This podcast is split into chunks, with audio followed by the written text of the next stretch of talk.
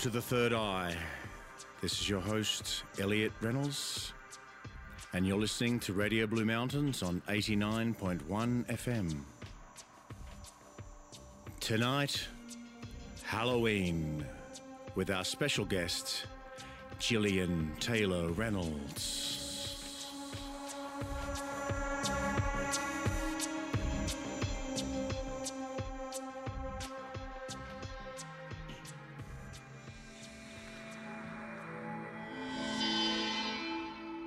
Good evening. Halloween brings up all kinds of ghoulish thoughts within our mind the conjuring of spirits, the gathering of ghosts, witches casting spells and cackling with delight, zombies hiding in the shadows, ready to devour us like a lolly. And of course, those wickedly wonderful horror films where Michael stands outside the window just waiting for someone to open the door. It's a time to celebrate our dead, dress up in dread, and head off into the night where we'll trick or treat once more.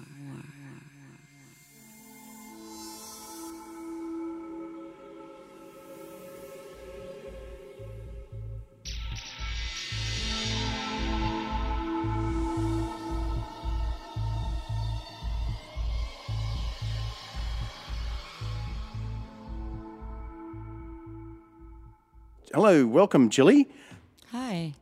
How are you? I'm good. How are you? good. Good. It's a bit of a rush. Well, I'd like to say thanks to Kev and Dins for a wonderful program. Yeah, that was cool. And you were in this afternoon for a program, Jill. I was. I was in for a, um, for the Women on the Wireless program, and uh, we talked a, a little bit about Halloween. Played a few tracks that both uh, Kelly and I like. That, yeah, uh, I, I, I caught the show. I loved it. Yeah, yeah, we played some tracks, uh, sung and performed by women, uh, but for this time of the year. And uh, we had a little chat about music and how COVID's affected musicians and what have you. But uh, yeah, so it was a quick trip home and did a few things, and now we're back. Excellent. So we're going to uh, play a, a track, The Voodoo Walk. Okay, tell us about it. Yeah, um, it came out in the 60s, uh, probably not very well known, but I loved it as a kid. Uh, and um, I, I thought her voice was, well, their voices were pretty cool. So it was, um, it, they were called the Panics, and it was just a one off with Cindy and Mindy.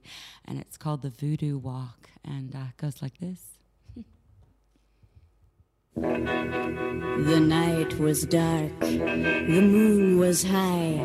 I was walking along, holding hands with my guy, when all of a sudden his breath became quick. His eyes began flashing, these words fell from his lips.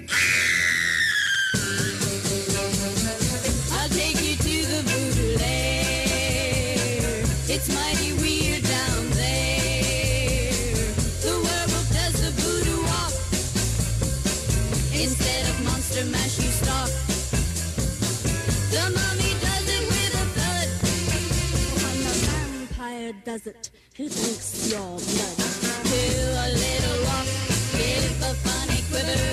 Walk on back and give a little shiver. Fly back in and then begin to. Just like shadow, that's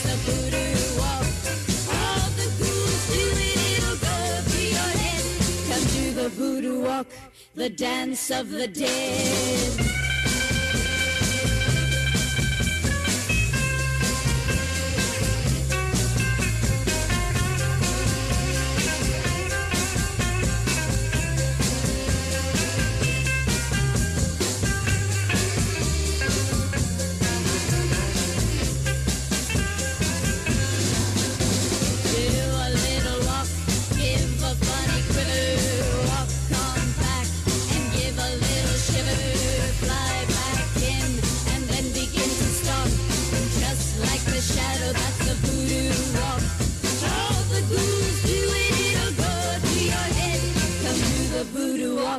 The dance of the dead, to the voodoo walk.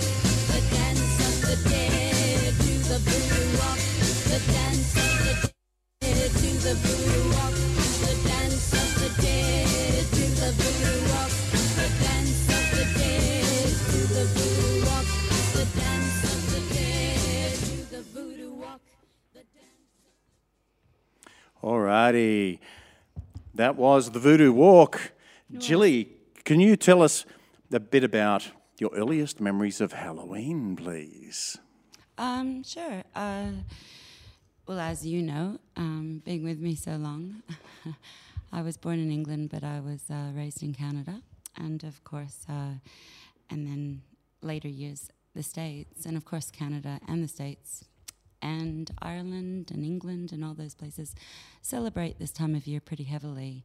Um, but m- my earliest memory was as a as a child, like as a little little girl, I'd say probably four or five, um, preschool kindy, you know. Um, my mum made my first costume, and it was made out of, um, it was made out of um, curtains, an old pair of curtains, and she made me a gypsy costume and used an old scarf of hers that she put around my head, and I thought it was very innovative, especially now looking at photos.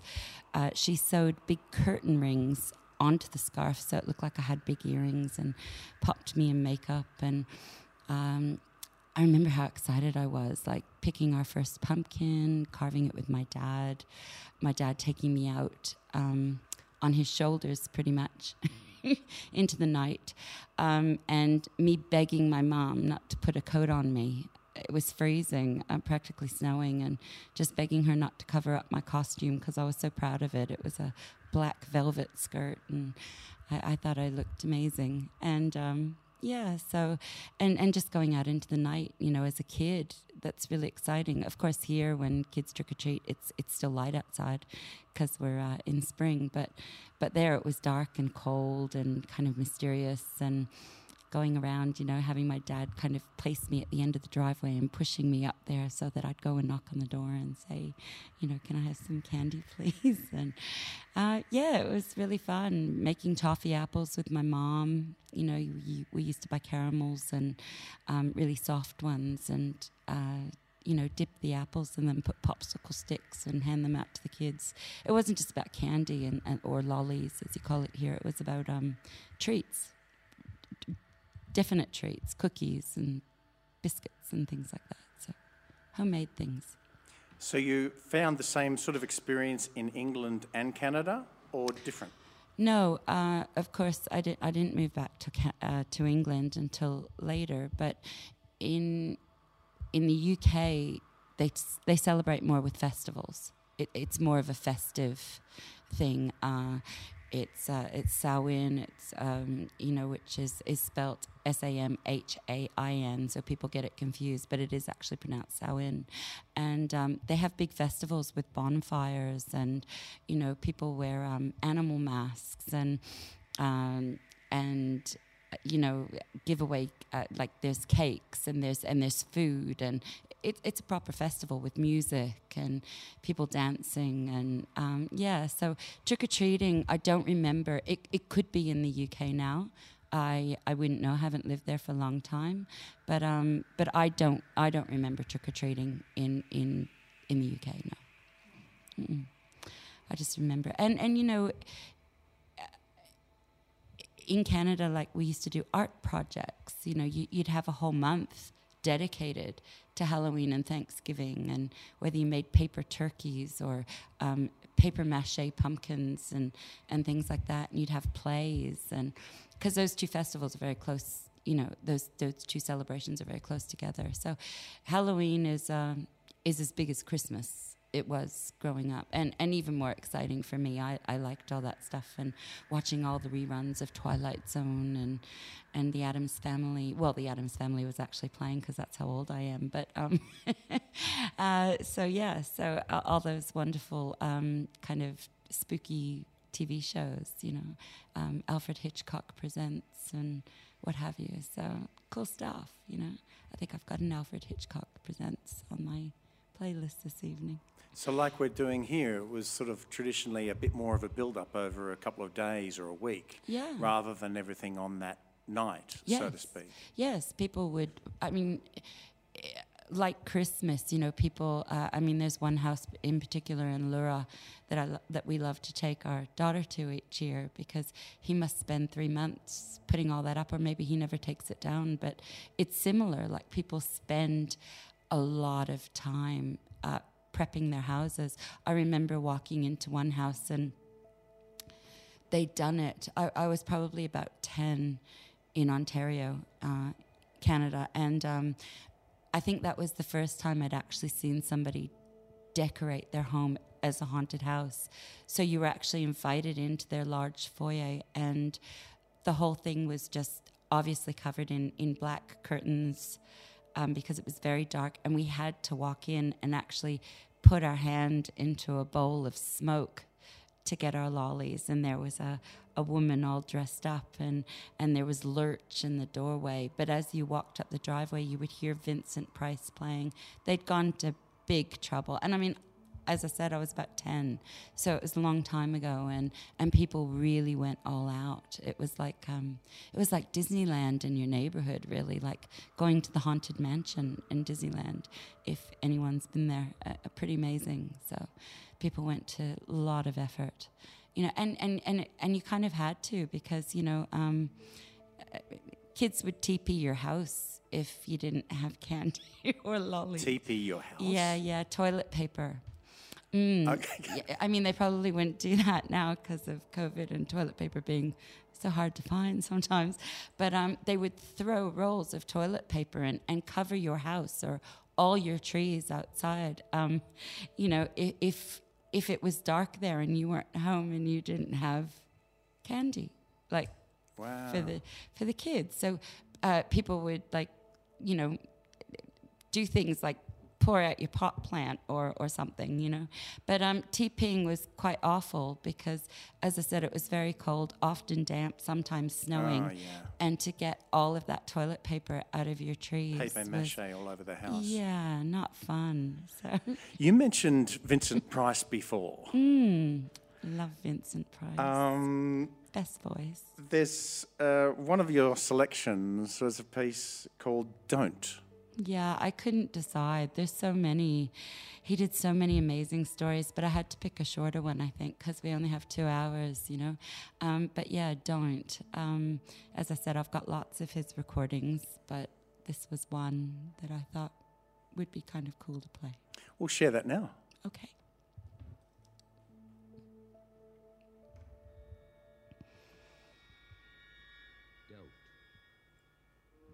Ever brag about what you do if you saw a ghost, or one will surely come. Don't slam the door because you might pinch some poor soul in it. Don't leave sharp knives lying around either, or some wandering spirit or ghost might get cut with them. Don't go looking over the graveyard wall. If you do, you will see ghosts. Don't laugh at ghosts. They are no joke. In Germany, they say don't bring an elder branch into the house because ghosts will come in with it. If ever you come upon an old hat or a piece of clothing lying on the ground with a stick across it, don't pick it up. The stick is a sign that it belongs to a ghost. Don't touch it. Don't yawn without covering your mouth with your hand. Ghosts are attracted by yawning. Some people say they will peer in and count your teeth or your fillings. But a very common belief in the world is that your soul can slip out when you yawn, and some ghost can slip in. If this happens, you will sicken and die. Don't ever speak to a ghost unless you really want it to answer, because ghosts have to answer as soon as spoken to.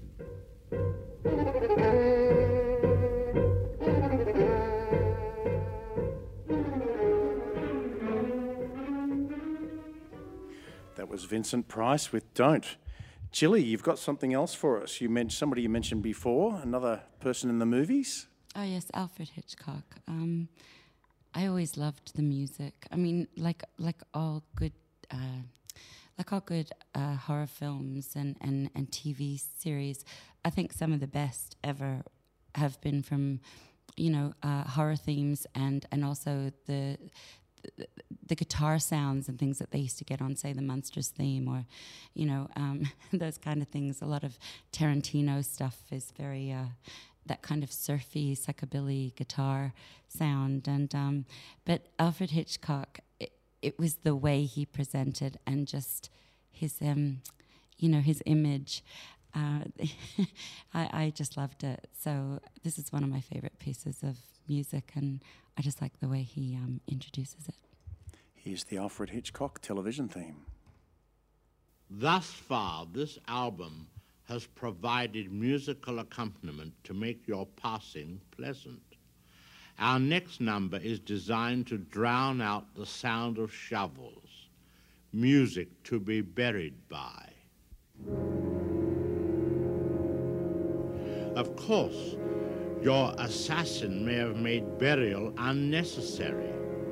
So, if you are completely encased in cement and are teetering on the edge of a pier, please try not to pay attention to this next number. It is not meant for you. As for the others, if you spend your evenings watching murder instead of doing it yourself, you may recognize this.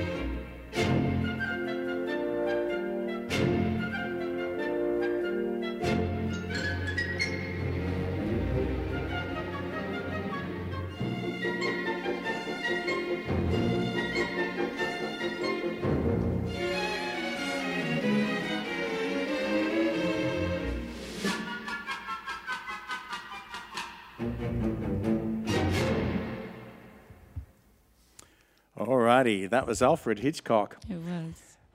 Alrighty, we're back with our special guest, Gillian Taylor Reynolds. Hi. All right, so we're about to head into part of our Halloween special is on the pumpkin. The pumpkin. Do you want to tell us about the pumpkin, please, Jill? Well, um, i- it's. uh, i I mean, of course, um, Samhain, Halloween, now as it's known, um, dates back to the Celtic times, and um, it was uh, uh, said that the pumpkin was actually. It wasn't a pumpkin in the the Celts didn't, I don't think, really had the pumpkins that we do now. Um, but they, they would use turnips, beets, potatoes. They would have had a lot of potatoes. Um, and, and apples to carve little faces, and um, which they would leave outside their dwellings uh, to frighten away bad spirits or ghosts, as they believed that on um, Hallow- on Hallows Eve, which is the night before Halloween, and of course the 31st, uh, was a time when ghosts and those of the other world could easily make their way back to our earth. And um, and I mean, it, it it was a celebration, but it was also a um, a frightening time, you know, because long winters would be coming. they wouldn't have food, um, at, at abundant food uh, or crops. Um, many people would pass away when it was cold. Um, they were worried, of course, about not having firewood and um, enough clothing to keep them warm. Um, and so it would have been a haunting time anyway. You know, so all those superstitions would be running through people's minds, and and um, so they would carve these little faces in hope that uh, ghosts or or those who had passed, who may have a bit of a grudge, wouldn't necessarily enter their dwelling or come back to um, to cause them any any trouble. And um, they would also leave food outside, um, you know, to like we do basically with even Santa Claus. You know, we leave a treat uh, to um, show that we're we don't mind them visiting, but maybe not staying. You know, so that's what the um, that's what the pumpkin eventually came from. You And know. you love carving, a- carving a pumpkin, don't you? I love carving With little. Jess. I do. Uh, she's not so little anymore, but it, it, it was beautiful, you know. Um, I mean, I even carved pumpkins for our, for our wedding, which was on Halloween. So, um, you know, I, I was so excited when I when I actually found a proper pumpkin here because carving those Japanese ones and what, are very difficult. So, what would you recommend for people who want going to carve a pumpkin with their littlies? Certainly. Um, the best way to, to carve a pumpkin is start with the lid. But what kind of pumpkin? Uh, if you can get the soft, big orange ones, like the um, the ones that are very light, uh, they don't have. Uh, I guess they're the kind that they grow in the states, but they've started growing here now. Um, so you can get them at you know any supermarket or preferably at, at one of your local um, you know fruiterers, fruit and veggie shops, um, because they have them now too. So I try and shop local, but. Okay. Um, so, so the best way to carve a pumpkin always is start with the lid, and when you carve it, use a very sharp knife, and go on an angle in. The reason being, if you go straight down when you're cutting a lid, the lid will usually fall through as it expands. So if you go on an angle, you've got more of a chance of your lid staying and fitting in once your candle starts to burn inside and it starts to um, shrink. So carve your lid and then pull out all the guts of it, which is so much fun. I like pulling the guts out, you know, getting all messy. Um, you can also, um, pumpkin seeds are amazing to um, fry in the pan in a bit of oil and salt. They're yummy. Um, so try and wash them and, and utilize them. And then, as I said, just um, you start you once it's empty you then carve your face. Um, always best to put a, a tiny saucer in the bottom with a candle on it so that if the wax it doesn't burn through your pumpkin and um, just you can find faces online ideas um, and yeah and and again just have fun with it. Create whatever makes you happy like or or makes you frightened or however you want to go Now, the origin of the pumpkin. Could you tell us a bit about that? And maybe is there a, a story or a myth that comes with that? Um, you, you mean the name, uh, Jack o' Lantern? Yeah. Right. yeah. Okay. Do you want to share that with the Because listeners? of course the story of the pumpkin comes from carving turnips and Mm-hmm. and things like that that the Celts did. But um, with uh, the legend of, well, actually, the legend of uh, the Jack o' Lantern. Uh, sorry, the Jack o' Lantern comes from an Irish legend called the Legend of Stingy Jack. So um, I'm going to try and read that. I brought the wrong glasses, but I'll give it my best go. And uh, this is how it goes. Stingy Jack was a miserable old drunk who loved playing tricks on anyone and everyone. One dark night, Jack ran into the devil himself in a local public house. Jack tricked the devil by offering his soul in exchange for one last drink. The devil quickly turned himself into a sixpence to pay the bartender, but Jack immediately snatched the coin and deposited it into his pocket next to a silver cross that he was carrying. Thus the devil could not change himself back, and Jack refused to allow the devil to go free until the devil had promised not to claim Jack's soul for 10 years. The devil agreed, and 10 years later, Jack again came across the devil while out walking on a country road. The devil tried collecting what he was due, but Jack, thinking quickly, said, I'll go, but before I do, will you get me an apple from that tree? The devil, thinking he had nothing to lose, jumped up into the tree to retrieve an apple. As soon as he did, Jack placed crosses all around the trunk of the tree, thus trapping the devil once again. This time, Jack made the devil promise that he would not take his soul when he finally died. Seeing no way around the predicament, the devil grudgingly agreed. When Stingy Jack eventually passed away, several years later, he went to the gates of heaven, but was refused entrance because of his life of drinking and because he had not been so and because he had been so tight-fisted and deceitful. So Jack then went down to hell to see the devil and find out whether it was possible to gain entrance into the depths of hell. But the devil kept the promise that he'd made to Jack er- that he'd made to Jack earlier and would not let him enter. But where can I go? asked Jack. Back to where you came from, replied the devil. The way back was is windy and it's very dark. Stingy Jack pleaded with the devil to at least provide him with a light to help him find his way.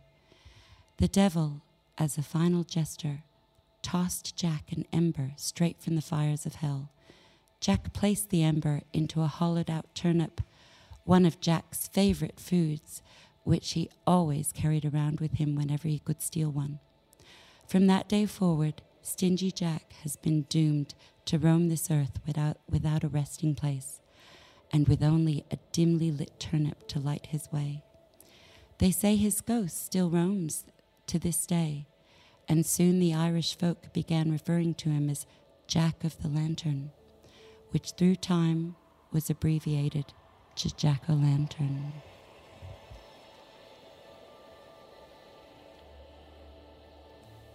Thank you, Jilly. Tales from the Crypt by Danny Elfman. Can you tell us about this one, please? Oh, I love Tales from the Crypt. Um, I, I've got a lot of the series and um, that I brought over with me from uh, the states, and and uh, so. But of course, um, they didn't play here until now that I've got a DVD player that plays all regions, and um, I was just so taken with it. Um, they're just brilliant. They're similar to Twilight Zone, of course, um, but but more of my era, you know, my youth. So, and I, I, I really liked the music that went with it. Like I like all the theme songs, so I chose this one.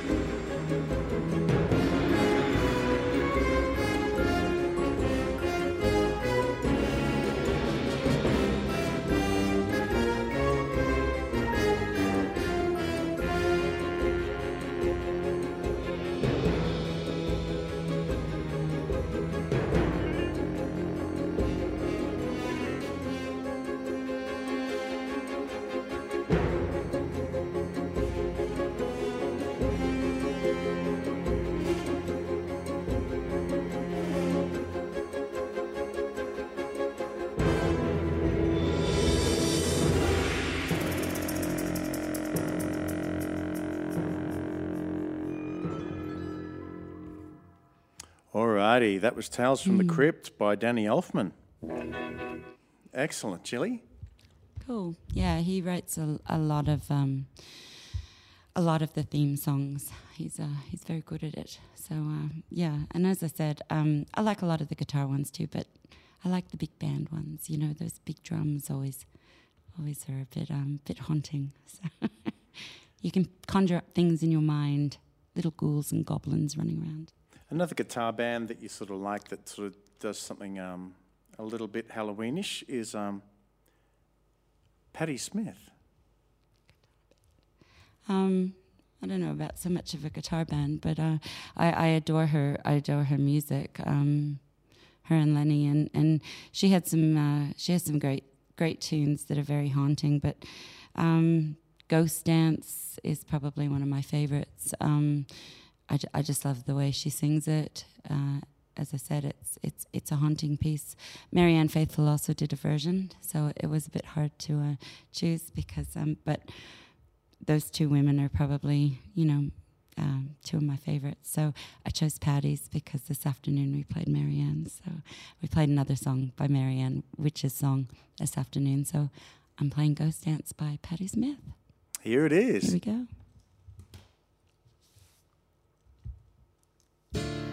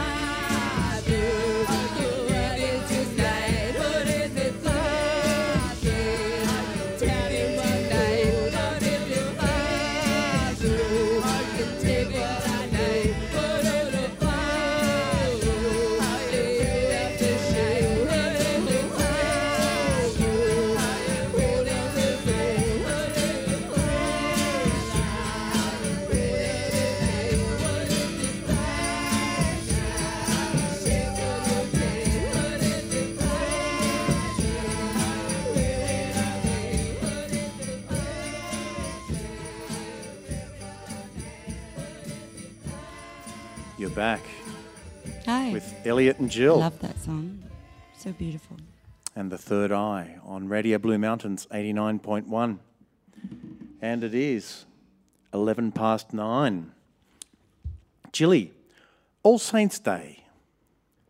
Um, well, it's it's kind of strange because there's All Saints Day and there's All Souls Day, and um, All Saints Day was originally uh, held in May, uh, which of course is around the Beltane time in the northern hemisphere. But then in um, in 1000 AD, the church decided to change it uh, to the same time as Samhain.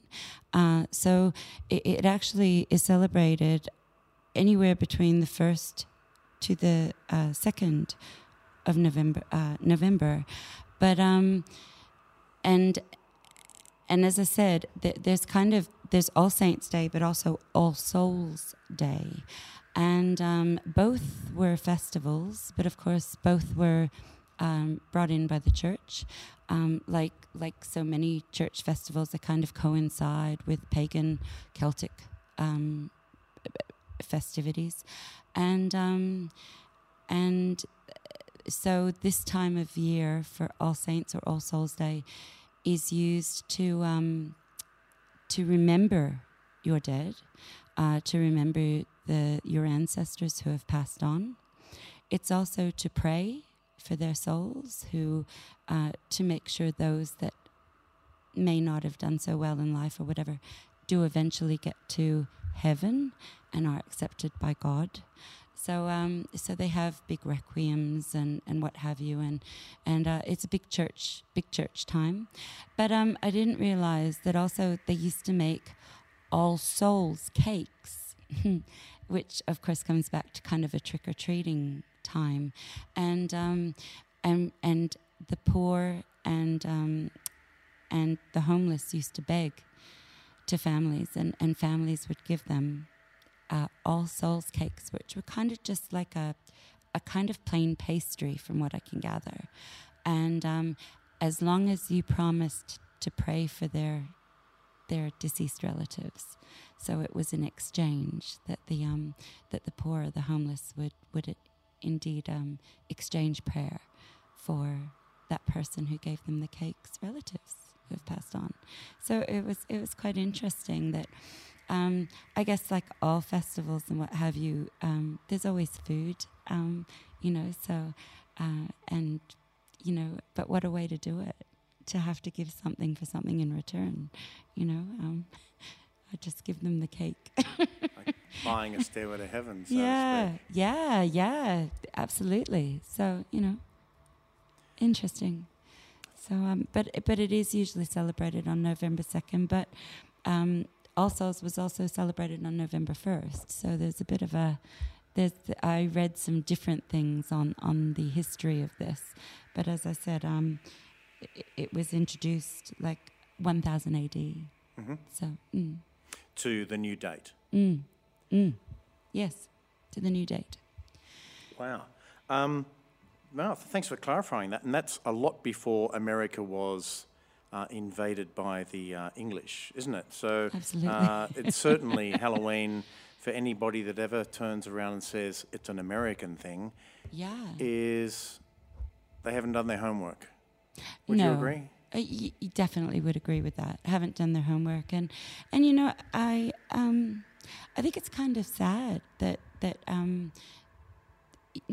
we have so many um, people of Irish, European, um, British descent, and and it's kind of sad that we don't have a celebration of those who have passed or um, don't pay them respect. You know, like it's our roots. Mm.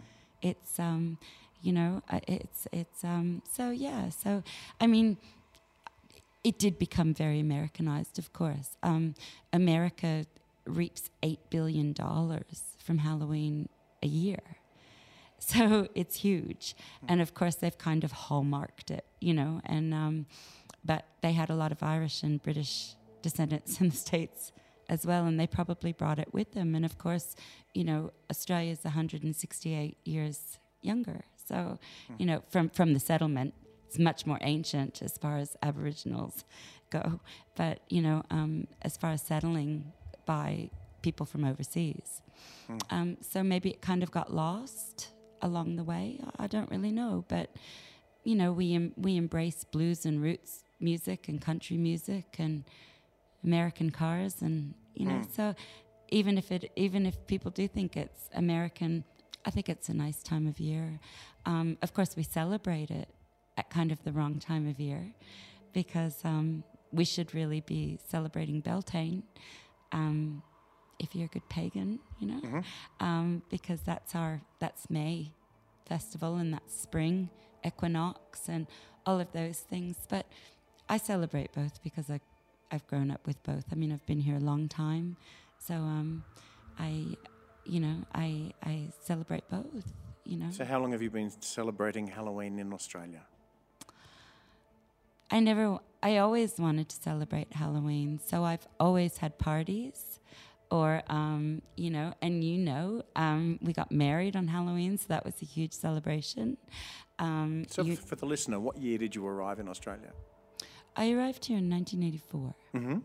So I was um, nearly 18. Um, so yeah, I've been here a long time. And um, I, I used to get a bit sad that, that it wasn't celebrated. I missed it terribly, just like I still miss White Christmas. I, I do. I, I feel, find it really weird to barbecue here at Christmas. Um, but as I said, we would have parties, you know, and as the years have gone on, even you know, we began, um, you know, playing, gigging at Halloween, whereas we used to always have Halloween off and used to always have Halloween parties to celebrate our wedding. So, you know, um, but as time has moved on, we're usually gigging now. So it's changed, even in the time that you and I have been together, the 17 years. When you explained to me uh, that you would like to get married on Halloween, I did have a, a funny feeling that once you explained it and we went through it, that our ancestors were watching us. Yeah. Yeah, because you and I had had a lot of loss as well within both our families. Um, none of my family, you know, most of my mother's, well, my mother's sisters and brothers and my grandparents on both sides and my dad's brother had all passed. So I really had no relatives at our at our wedding except my mom. And um, you know, so um, so it was also a way for me to kind of have them there, you know. And um, yeah, and also I never wanted you to forget our anniversary. No, You said Halloween and I said a church, and you hoped it wouldn't burn down. Is that right? and I remember the uh, the minister said he would wear a, a, a gothic robe for the ceremony, which he did. yeah, he let a- us choose it. Remember to match the um. It's a wonderful church at. Waverley, wasn't it? Yeah, it was. It was, and and he was so great. I mean, he said, um, you know, he didn't mind what we did as long as he stuck to his side of the bar. You know, as long as he stayed within the God Yep. side of things. And when you first said it, I was a bit, you know, but I couldn't have imagined it now being anywhere else. He was so great, and I mean, even when one of your friends came as the devil to the wedding, he was pretty cool. Do you want to tell us, the listeners, a little bit about that story? Because I, I was waiting for Jill in the church, and uh, and then the the the the, um, the minister came up to me and and said, uh, uh, "Elliot, I think you'd better check out the guy behind you." And I looked behind me, and about four or five pews back, sitting in the middle, was the devil. Anyway, Jill, I'll let you share the rest of the story. Uh, um, well, I'd first seen him when I arrived in the car, uh, standing outside the church having a cigarette. And we actually have a photo of that. He's standing in the archway, smoking a cigarette in black and white. It's quite a, a cool photo. And um, I just remember your mom saying to me, Who would come like that? And, and she thought it was one of my friends. and, um, and so when we got in the church, um, the minister kind of spoke to Elliot on the quiet. And um, I, I could see, because I was at the back waiting to walk down the aisle. Um, and and uh, I could see the chatter happening. And then I saw the minister approach the devil. It actually happened to be one of Elliot's friends who had My come mate from, Russell Mel- from Melbourne. Melbourne, and um, and from what Russell told us, he said um, he was very English, a minister, and he said, um, you know, I I don't mind everyone being dressed up, but he said. I would ask you to remove your mask because we don't have enough insurance in case the good Lord should strike you down.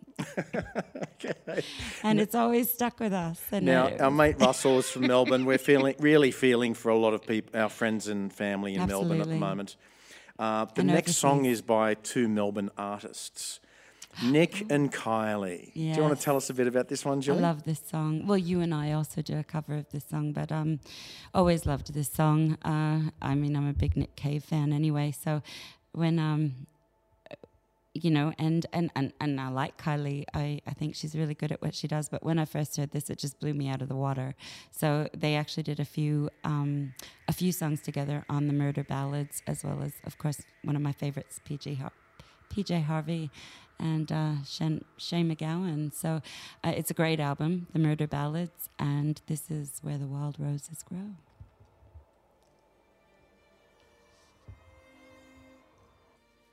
Two, one, two.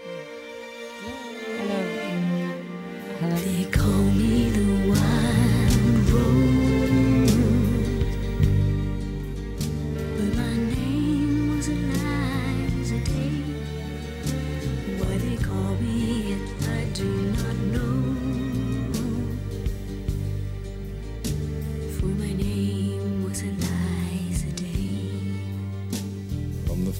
day I saw her, I knew she was the one. She stared in my eyes and smiled. For her lips were the color of the roses that grew down the river, all bloody and wild. When he knocked on my door and entered the room, my trembling subsided in his sure embrace. He would be my first careful hand, he wiped out the tears that ran down my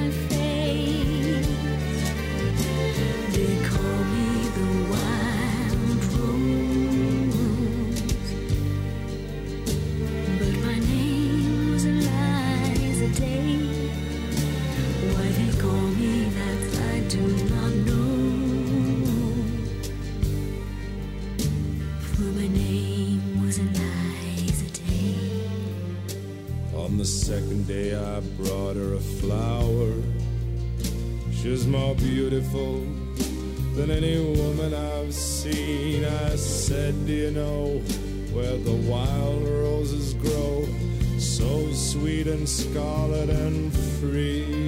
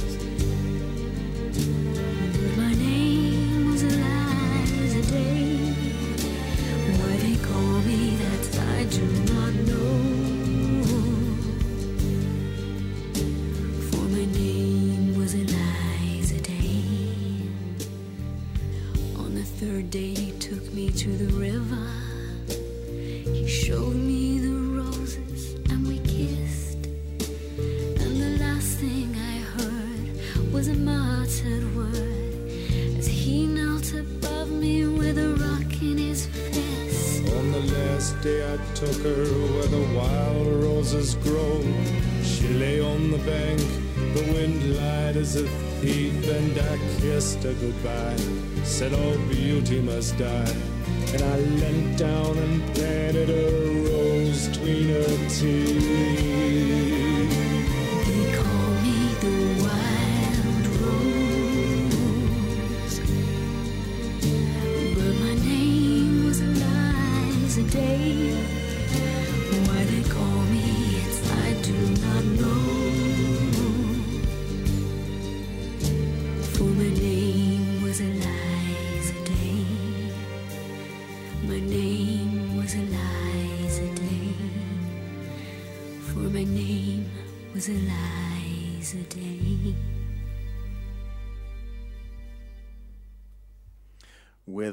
Roses Grow. 2011, goodness, that was the remaster. Nick Cave and the Bad Seeds and Kylie. Okay, we're back. Hi. Hey, and what, what I'd like to um, ask you, Jilly, is Day of the Dead and All Souls, All Saints. We've had a, a, a call up, a pop in, and um, We have. Uh, so, so yes, um, Dia de los Muertos, which is Day of the Dead, is also celebrated on November the 2nd. Um, but that is a Latin American festival. Um, again, because the Roman Catholics kind of brought in All Souls and All Saints, um, it's probably very similar because you've also got a lot of Catholics within, you know, Latin America and everything. But they've they've embraced that, and and theirs is a very um, very colorful festival, whereas All Souls and All Saints is is is a darker kind of similar to the Celt, Celtic um, Samhain festival. But of course, um, Day of the Dead. If, if you ever get a chance to go, it's it's pretty amazing. Um, their costumes are, are so bright and so colorful, and I'm sure many people have seen them now in Australia. I mean, I even paint those kind of pots, but um, you know they use every single color of the rainbow, and um, the masks are they're what's called sugar skulls. So they're actually quite pretty, but some of them are quite gruesome at the same time, which is, is pretty cool. So lots of roses and flowers, and um, you know, and and also I've, I've got to say, we were talking about our wedding before, and, and thinking about flowers and many couples who who um, many of of the pictures um, of of Day of the Dead festivals are of a man and a woman dancing or embracing each other. Um, there's lots of music around it, but there's always a romance around it. And that was another reason why, um, you know, I chose Halloween because there was a romance around Halloween as well during Celtic times where um, a, lot of um, a, a lot of um, futures were read, not just about how they were going to get through the winter, but also about um, who a maiden's sweetheart or husband may be. So they used to do a lot of um, a lot of magic around trying to um, to foresee if a maiden was going to get married or if she was going to find her sweetheart, and they would use um, again apples, which we're going to talk about in a minute, to um, to do apple magic. So well, let's head in there now. So, apple peels, apples, bobbing for apples, mm. part of Halloween. bobbing for apples. Okay, so so bobbing for apples is I'll explain how you do it first because we used to do this as a kid and and I always found it a bit of a pain because you'd have this really cool makeup on and then you're going to stick your head in water, you know. So but what you do is you put your hand behind your back and then you've got a bucket of, of apples floating in the, in the bucket, and um, and you have to go down, in put your head into the water, and then try and grab one with your teeth, and and pull it up, and then whoever can do that wins the game, um, and it's it's quite difficult to do. So, um, but yeah, so so but uh, the, the um, the Romans, um, it was a time when they would embrace the goddess Pomona, and she was actually the goddess of fruit. But you also read, Elliot, about the apple. I didn't know about the apples and the magic of using apples for magic as well during the Celtic times. So, what did you find out about that? Uh, I, I read an interesting article that was uh, referring, alluding to the fact that apples were uh, utilized, they would peel it, that the lady who um, dunked and, and got the apple would then peel uh, the skin off the apple to the best of her ability in one strip, if possible, and then would throw it behind her, and on the floor, it would spell out the first letter of the future husband's name. Like if it was an E or an A or an I, etc., on how the actual apple core lay. Um, some interesting things about this. Oh, right, okay, because during the annual Roman celebrations, young unmarried uh, girls would try to bite into an apple floating in the water or hanging from a string on a line. Um, and the first person to bite into the apple would be the next one to be allowed to marry. Yeah, right. So it, it's obviously there's been lots of lots of different things done over the years throughout centuries and you know and and that's obviously why we why the apple is such a big part of and probably too because the Celts used to carve apples as well into little faces and leave them out because they had apples and potatoes but not designer pumpkins I don't mm-hmm. think. I was just talking with Dr. Rob Curtis last week actually about the apples, and he was distressed that they're making machines to put more stickers on them. You know, and it's sort of Oh like. yeah, I heard I heard about that, and and I feel the same. Whenever I give Jesse an apple to take to school, I think, why does there have to be? And they're really hard to get off those little stickers. They're really, really hard to get off. Well, Halloween's also a time for the little ones. Yeah. So, um, one of uh, our favourite songs that we like to play is this following tune by Robert Smith and The Cure called Lullaby.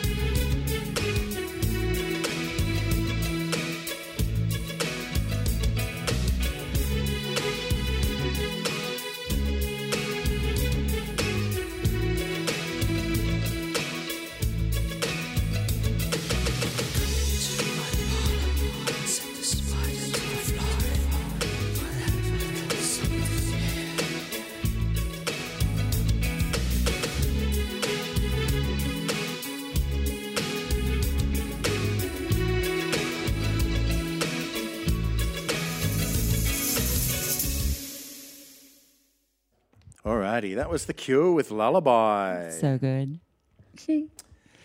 Now, there was a poem. When we used to have our friends uh, Matt and Michelle up from the snowy Monaro region, Yeah. they used to come up and stay with us for a week at a time. And A weekend. Yeah. this particular time, we lost the lights in Lawson where we live, and it was for about three, four hours on a Saturday night. We didn't know how long it was going to be. So we lit a candle and pulled out an old Edgar Allan Poe book did. and read stories from um, short stories from from Mr. Poe, and it was very, very. Uh, and I, th- I think it's fitting on Halloween to share maybe one of his poems. I think so too. It's an oldie but a goodie. The Raven. Once upon a midnight dreary, while I pondered, weak and weary, over many a quaint and curious volume of forgotten lore, while I nodded, nearly napping, suddenly there came a tapping as of someone gently rapping, rapping at my chamber door. "'Tis some visitor," I muttered, tapping at my chamber door. Only this and nothing more. Ah, distinctly I remember it was in the bleak December, and each separate dying ember wrought its ghost upon the floor. Eagerly I wished the morrow. Vainly I had sought to borrow from my books surcease of sorrow, sorrow for the lost Lenore, for the rare and radiant maiden whom the angels name Lenore, nameless here forevermore. The silken, sad, uncertain rustling of each purple curtain thrilled me, filled me with fantastic terrors never felt before, so that now, to still the beating of my heart, I stood repeating, "'Tis some visitor entreating entrance at my chamber door, some late visitor entreating entrance at my chamber door. This it is, and nothing more."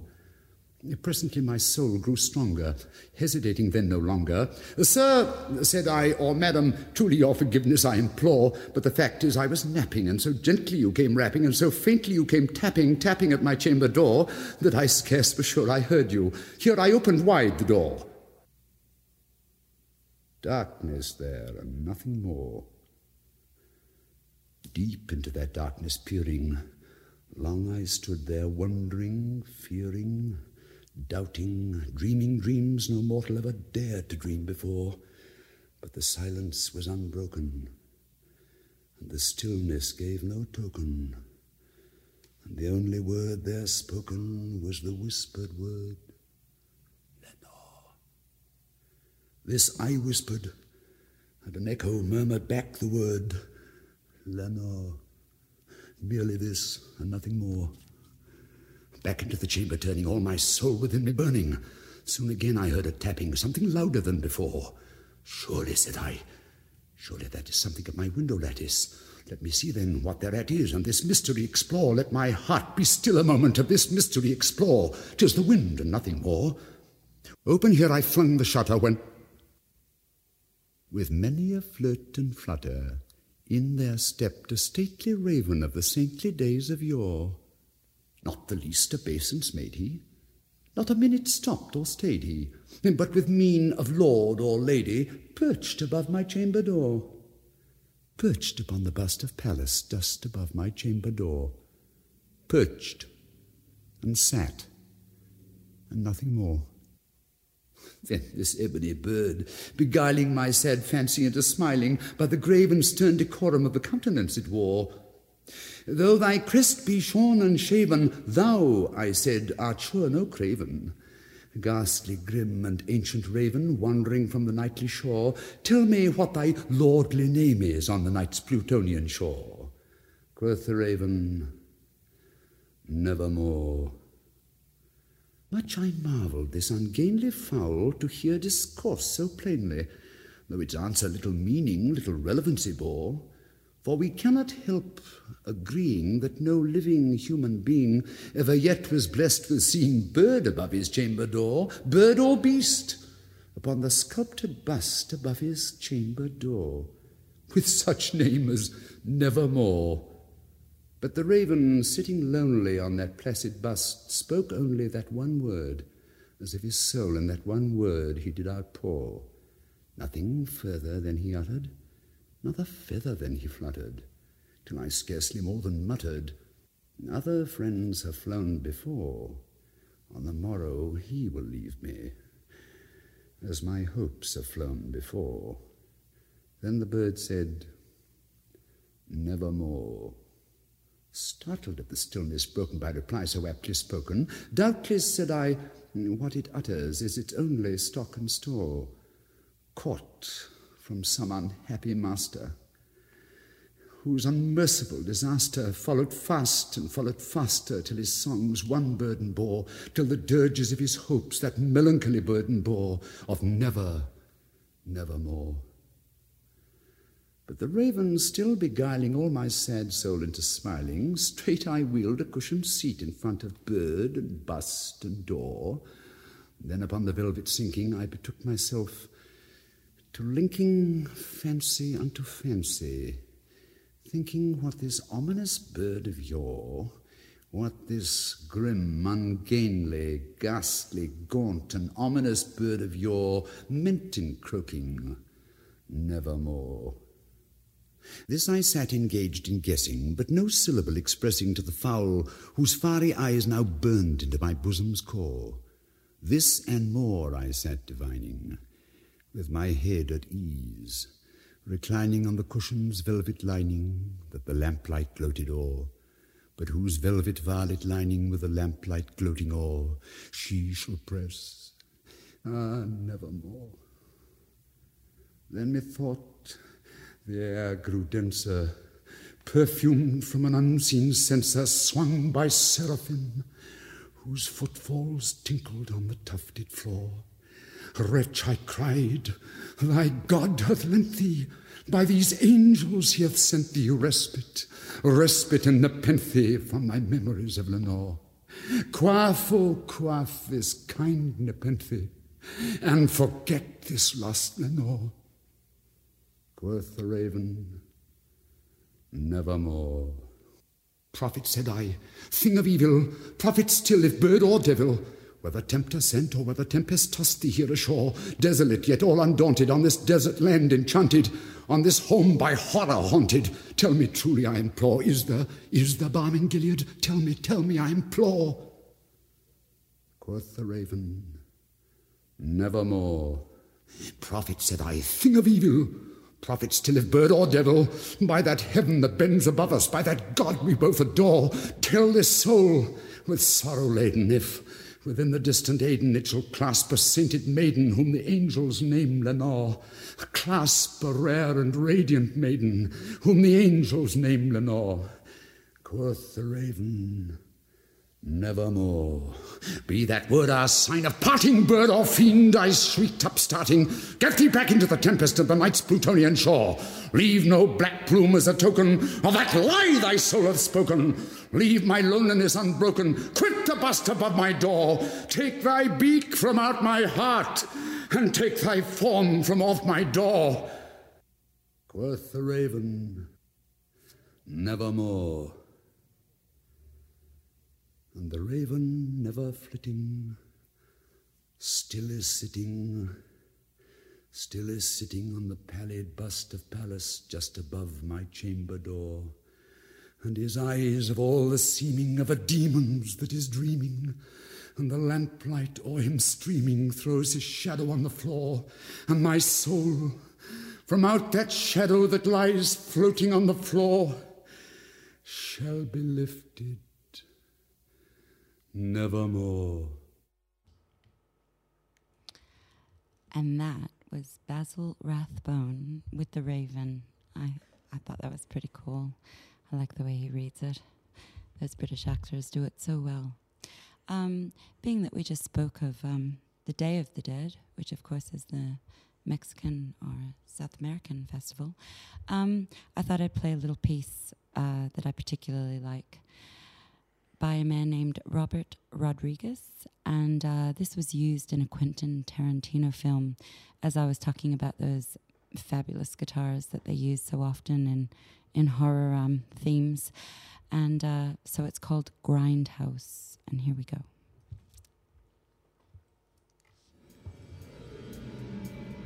Too good.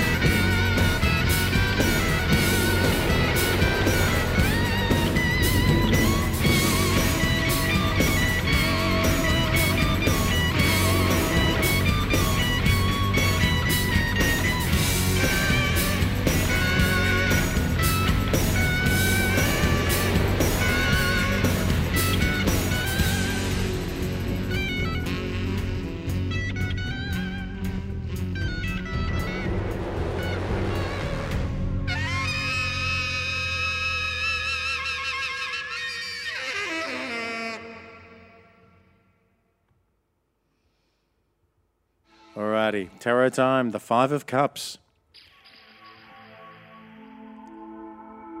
Next week we'll be discussing something that will intrigue many of, of you, as it does me, is uh, for Scorpio.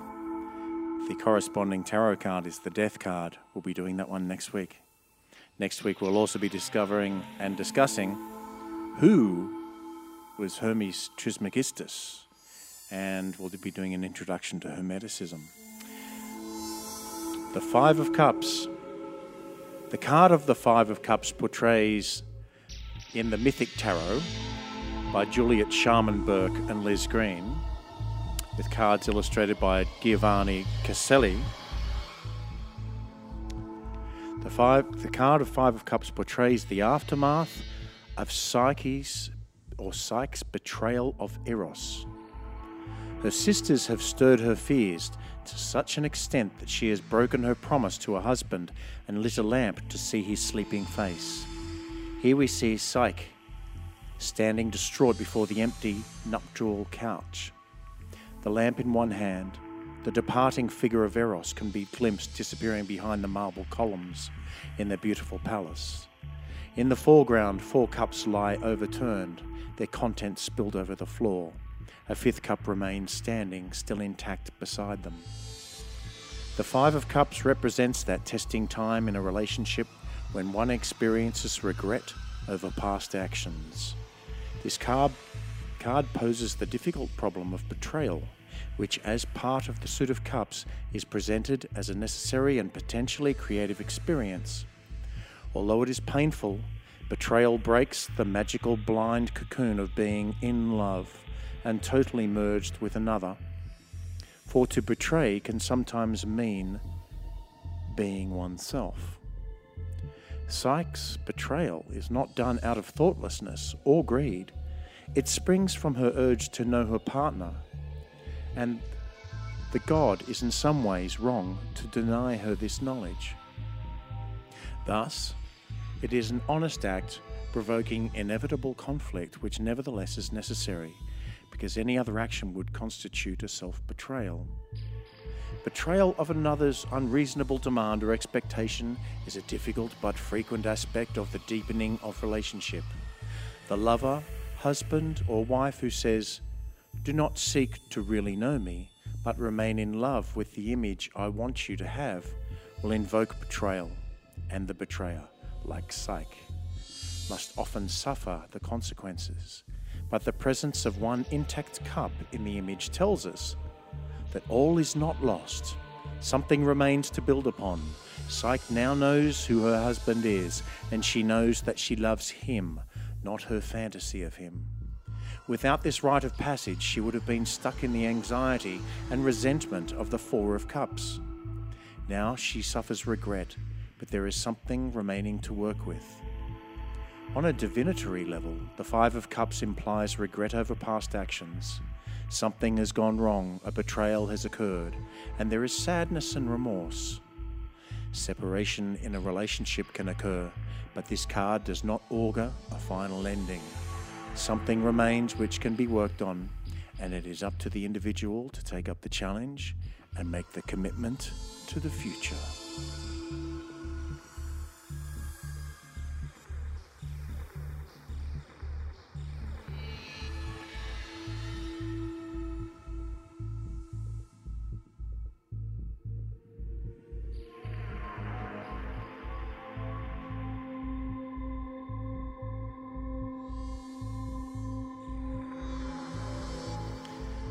Okay, welcome back to the Third Eye. You're with Elliot and Gillian Reynolds.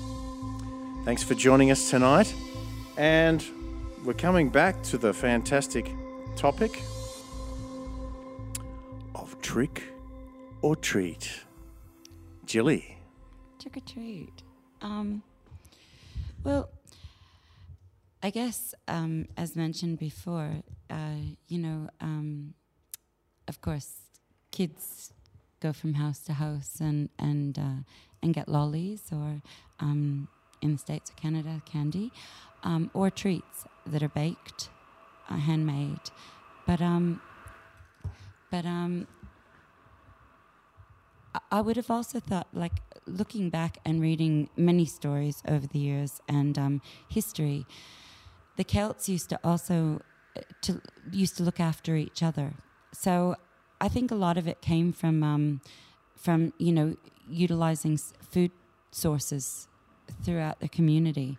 So you know, depending on what crops people grew and uh, what what they had in abundance, they would share, so that people would stock up and get ready for the long winter coming.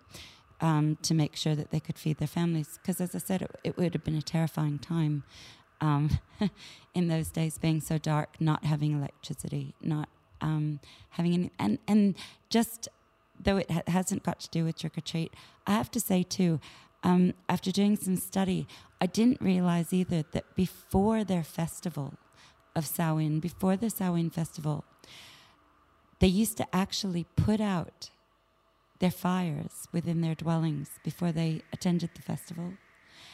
And then they would take a stick and actually take fire from the bonfire that they'd lit at the festival and relight their own fire, their own hearth, um, because they believed that um, there was some magic within the bonfire and it would keep them warm for the winter. So I found that really interesting that um, there was a magic about that. But, but again, trick or treating, I- I think, would have originated with just sharing what you had with your neighbors and the people that you love to make sure that you try and get through because um, so so that's just carried on. And every festival whether we celebrate Beltane or Samhain or all is about food. It's always about food. Food comfort love those things go together you know? Um, so but the other thing I found out was that in the states um, Halloween started with festivals, much like Samhain, but because of the tr- uh, tricks, um, some of the festivals became, you know, the tricks became violent. Um, people found people to be scary because you're wearing costumes, and you know, people were quite frightened. So they actually tamed that down in many ways. You know, um, all of a sudden in the 50s and things, they didn't want anything too ghoulish or too spooky, or and um, and by decorating houses and having people go from house to house. Um, also meant that it was a cheaper way for a community to have to celebrate because they weren't having to put on these great big you know festivals and everybody coming and um, you know and, and of course if times changed it gets harder to close roads or wherever you're going to have these things. So it became a cheaper way of actually having a community celebrate it was to go from house to house and people look after their own their own place you know their own um, handouts of whatever they're going to hand out and what have you. So so yeah so um, that's kind of the history of trick or treating, really. And, uh, you know, it's, it's all interesting. And do you find it's different here than in America? Oh, very much so. Uh, I mean, the main difference is that uh, because we're in daylight savings, um, it's not dark. So you go out and it's still light, and of course, you know you you have your pumpkin lit and everything, and you don't really see it until till later. So, and it usually falls on a school night. I mean, it's only every seven years that it's going to fall on a, well, six, seven years that it's going to fall on a Friday or Saturday. So, you know, so um, it, it's usually school night. So the kids can't really, um, I don't know, they, I, I don't think they experience it as, as well because they can't see all the lights. Or, for instance, how you and I um, do those ghosts going across the top of our windows with the The projector. the projector. Yeah. So you don't really see that until until it becomes dark. Yeah. So um, it's it's not as spooky, I guess. You know, when I was a kid, it was it was quite spooky Yeah, to yeah. to be able to run around the neighborhood in the dark because you know. Going out in the dark is a big thing when you're a kid. Mm-hmm. You know, you're usually in bed by a certain time, and you know. And in so, Nor- uh, Northern Europe, say north of, um, or, or even France, is as you said, like sometimes from three o'clock in the afternoon, it's starting to get dark. You Yeah. know, and so yeah, it would have been pretty. It'd be pretty special, I'd say. Yeah. That, that difference uh, uh, over there, Uh, and I, do- I do feel that the um, the resistance with many Australians now who didn't like it, um, just thought it was a. Uh, uh, in, incorrectly, they thought it was a, an American construct. Is um, it's it's nice to see so many young people and adults enjoying the festival here in Australia now. Um, although it's a bit of a commercial thing, uh, I think it also for those uh, who do ponder the origins of these things, it does give us a, a moment to reflect upon our ancestors. It does.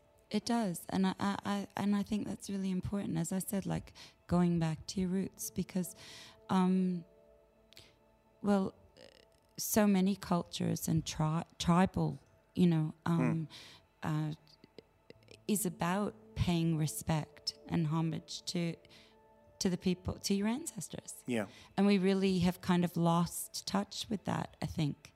So, you know, um, I mean, you know, it's funny, even before I go on stage or when I get nervous or, you know, I kind of always ask my aunts for for some sort of guidance because for me they were the strongest influences in my life, you know. and um, and my nan, and you know, so um, that's kind of where I go to to um, bring myself, like ground myself, and Yeah.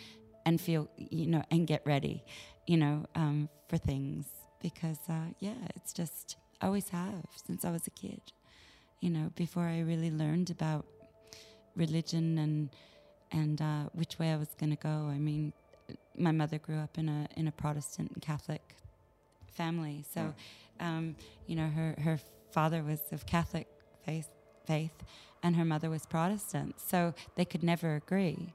And then when my granddad passed away, who who sadly I never met, um, my nan turned Catholic. Um, my father's father was an atheist, but his mother was Catholic, and she kind of um, when she lost her five year old daughter during World War II in England. Um, she died of flu, probably from all the time that they spent sleeping um, on train tracks, um, you know, to hide from the bombs. Um, so she lost her daughter and she kind of went against her faith. Um, she lost herself. And so I never really grew up. So, you know, even as a little kid, I used to kind of ask for guidance hmm. from, from my own ancestors. So. So s- uh, a, funny thing you may be able to shed some light on was uh, some years ago, I, w- I was shown some pictures of one of my ancestors' houses down at Eden in, mm-hmm. on, on the Sapphire Coast in southern New South Wales. And one of them had pictures all around their house of graves. There was no pictures of living people. It was just photographs of graves, and it was, you know, a good 50, 60 pictures. And apparently that house burnt down in the 1950s, but it was uh, some um, acknowledgement of ancestor or some manifestation of ancestor worship or just that they're not gone, that they've just changed state and they're still with us.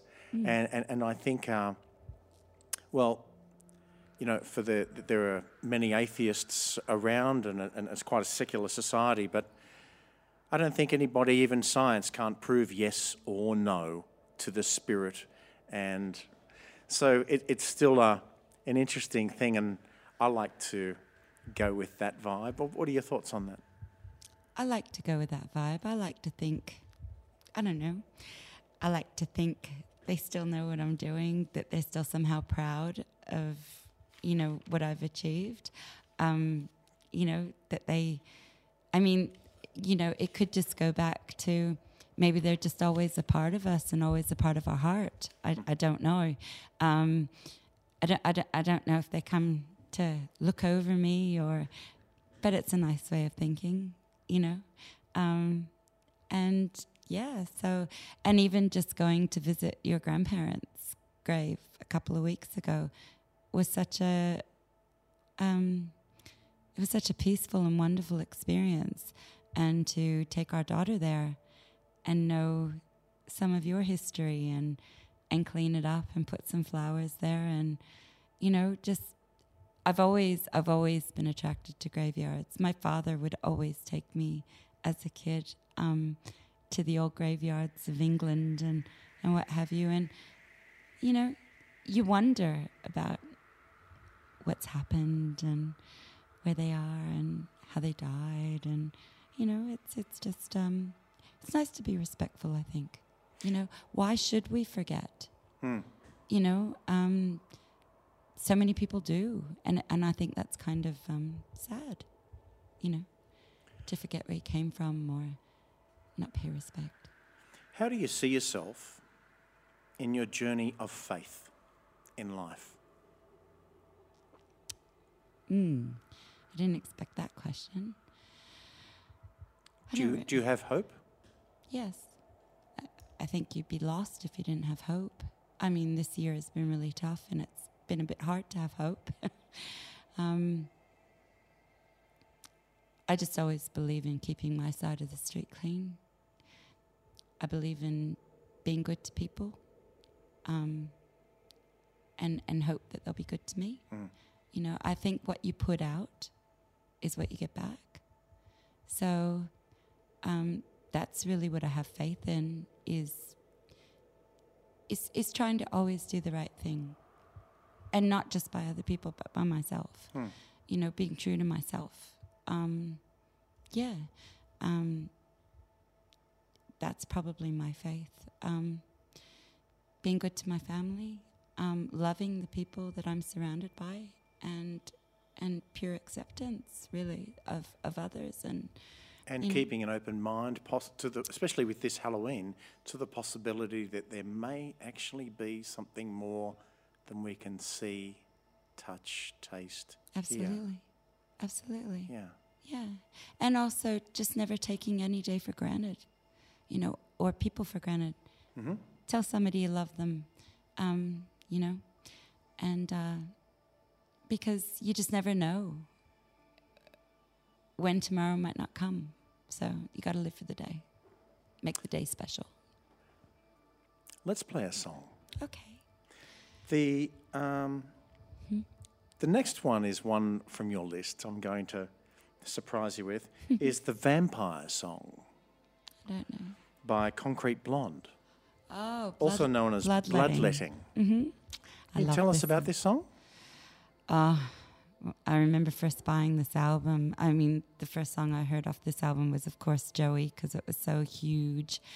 And um, but this became my favorite track on on the album. It's just fantastic. I love the way she sings it. I love the spookiness of it. I love the story of it. You Mhm. know, um, th- that these ghouly things do exist. So, cool song. Thanks. Well, here is Bloodletting.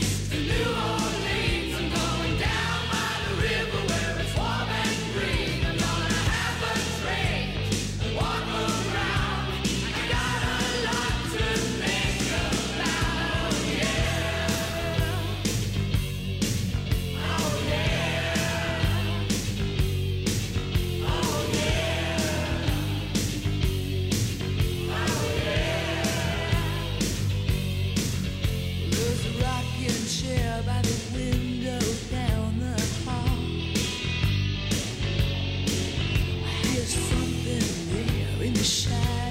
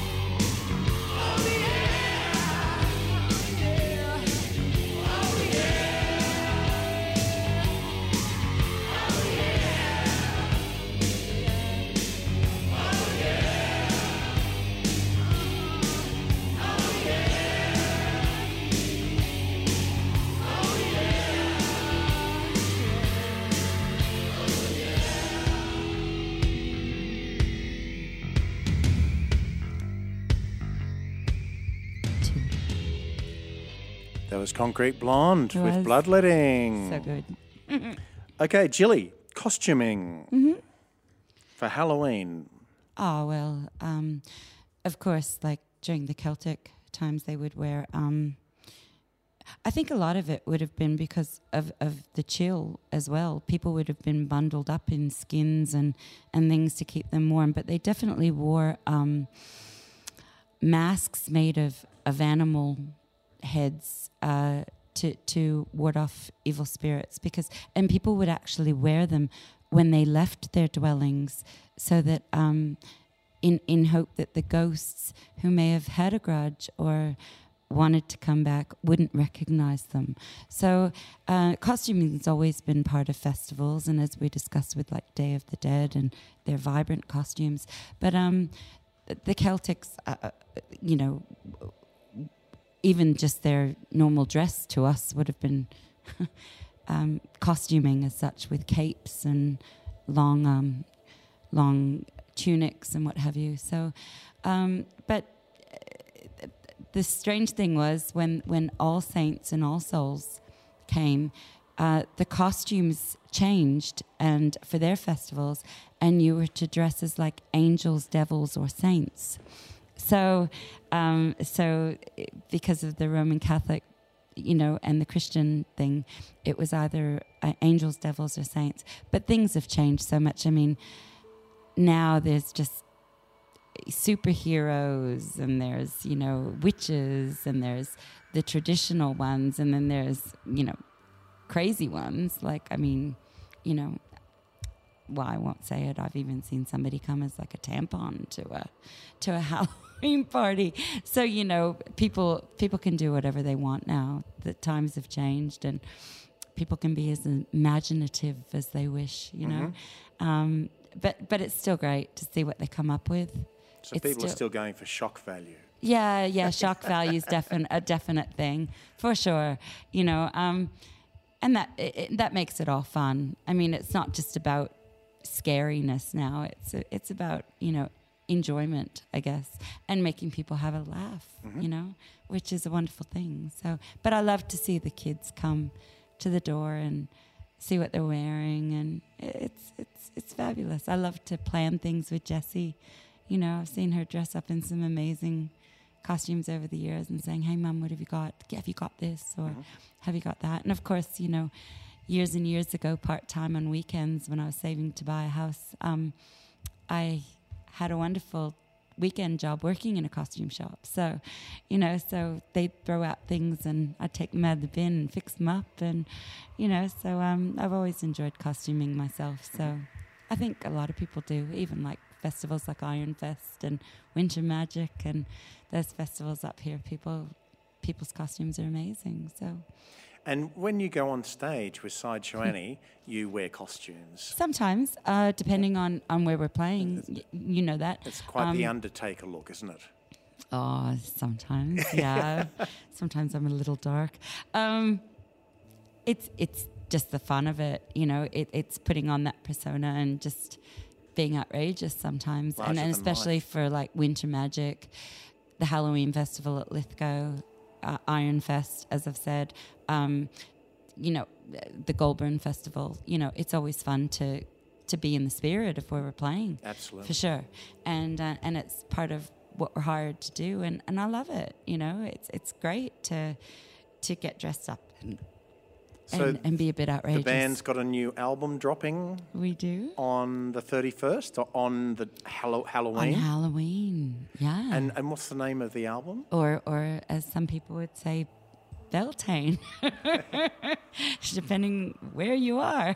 Um, and I'm not going to get into that argument. That can be for another what's show. What's the album called? The album is called Ritual, and it was actually um, it's a live album of you of you and I and the band, uh, and um, yeah, so it's exciting, and we did it all live in a church, and um, Leah did the amazing artwork, which is a big blue snake. Um, Yep. Lee Doyle did the, some videoing. Lee Doyle did the videoing, and and you know um, we had some amazing players, including Andy and Hayden Scott Hayden's. and, and, and uh, yep, Andy Busuttil. Yeah, So you know, as well as of course Wayne and James and and Matt. So um, and Dave. Now, a few, Dave was few also guest there. appearances. Dave's now our new bass player. So everybody was involved. Peter joined us uh, on violin for that album, which is, uh, and I believe on Annalise and Psycho Killer. It was just a wonderful experience, and and we hope everybody loves it. As I said, it was all live. It was like 13 tracks back to back, bang bang bang. We all had to stay in one spot while they filmed around us, and uh, so there's some YouTube clips as well. But So that'll be on comes out. YouTube, Spotify, iTunes, the usual suspects. Yep. Fantastic. Alrighty, so let's um, head to something that float floated um, our daughter's boat. It was a little uh, piece called Stranger Things. Well, it was a TV show, yeah, but we like the theme song, so it goes like this.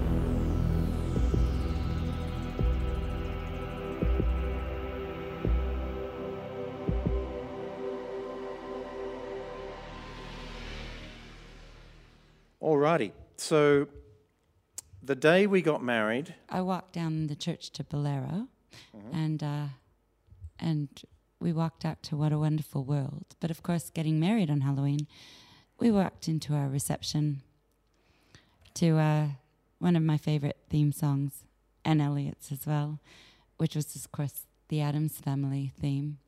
And uh, everybody had a laugh. And I've got to say, my matron of honor made it even more special by buying a mechanical hand. so we actually had a little thing following along behind me. So this is what we walked into our reception to 17 years ago. Goes like this.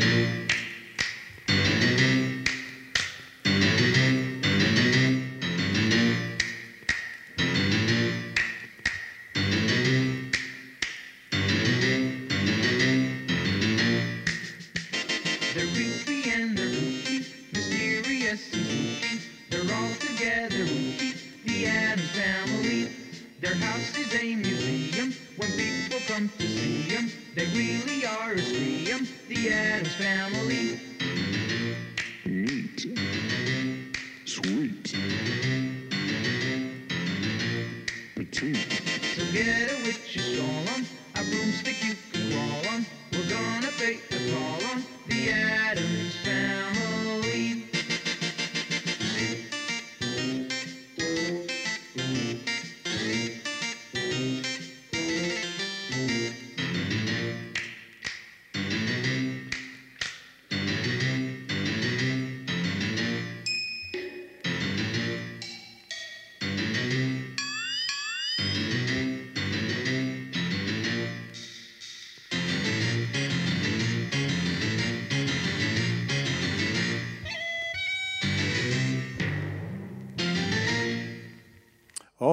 That was the Addams family. And I'd like to thank Gillian for coming in on the third Thank eye you. tonight Thank you. and sharing all you know, while giving us an, an introduction to Halloween. And um, so we- we're going to um, leave you now. And thanks so much for joining us tonight. We're going to um, leave you with a little piece that is uh, our theme song, which hopefully is in the mood of Halloween. Can I also say you wrote it? And it's pretty cool. Oh, thanks, Jilly. See you, everyone. Have a wonderful week. This is the third eye. This is Elliot and Gillian. Next week, Hermeticism. And have a wonderful Halloween.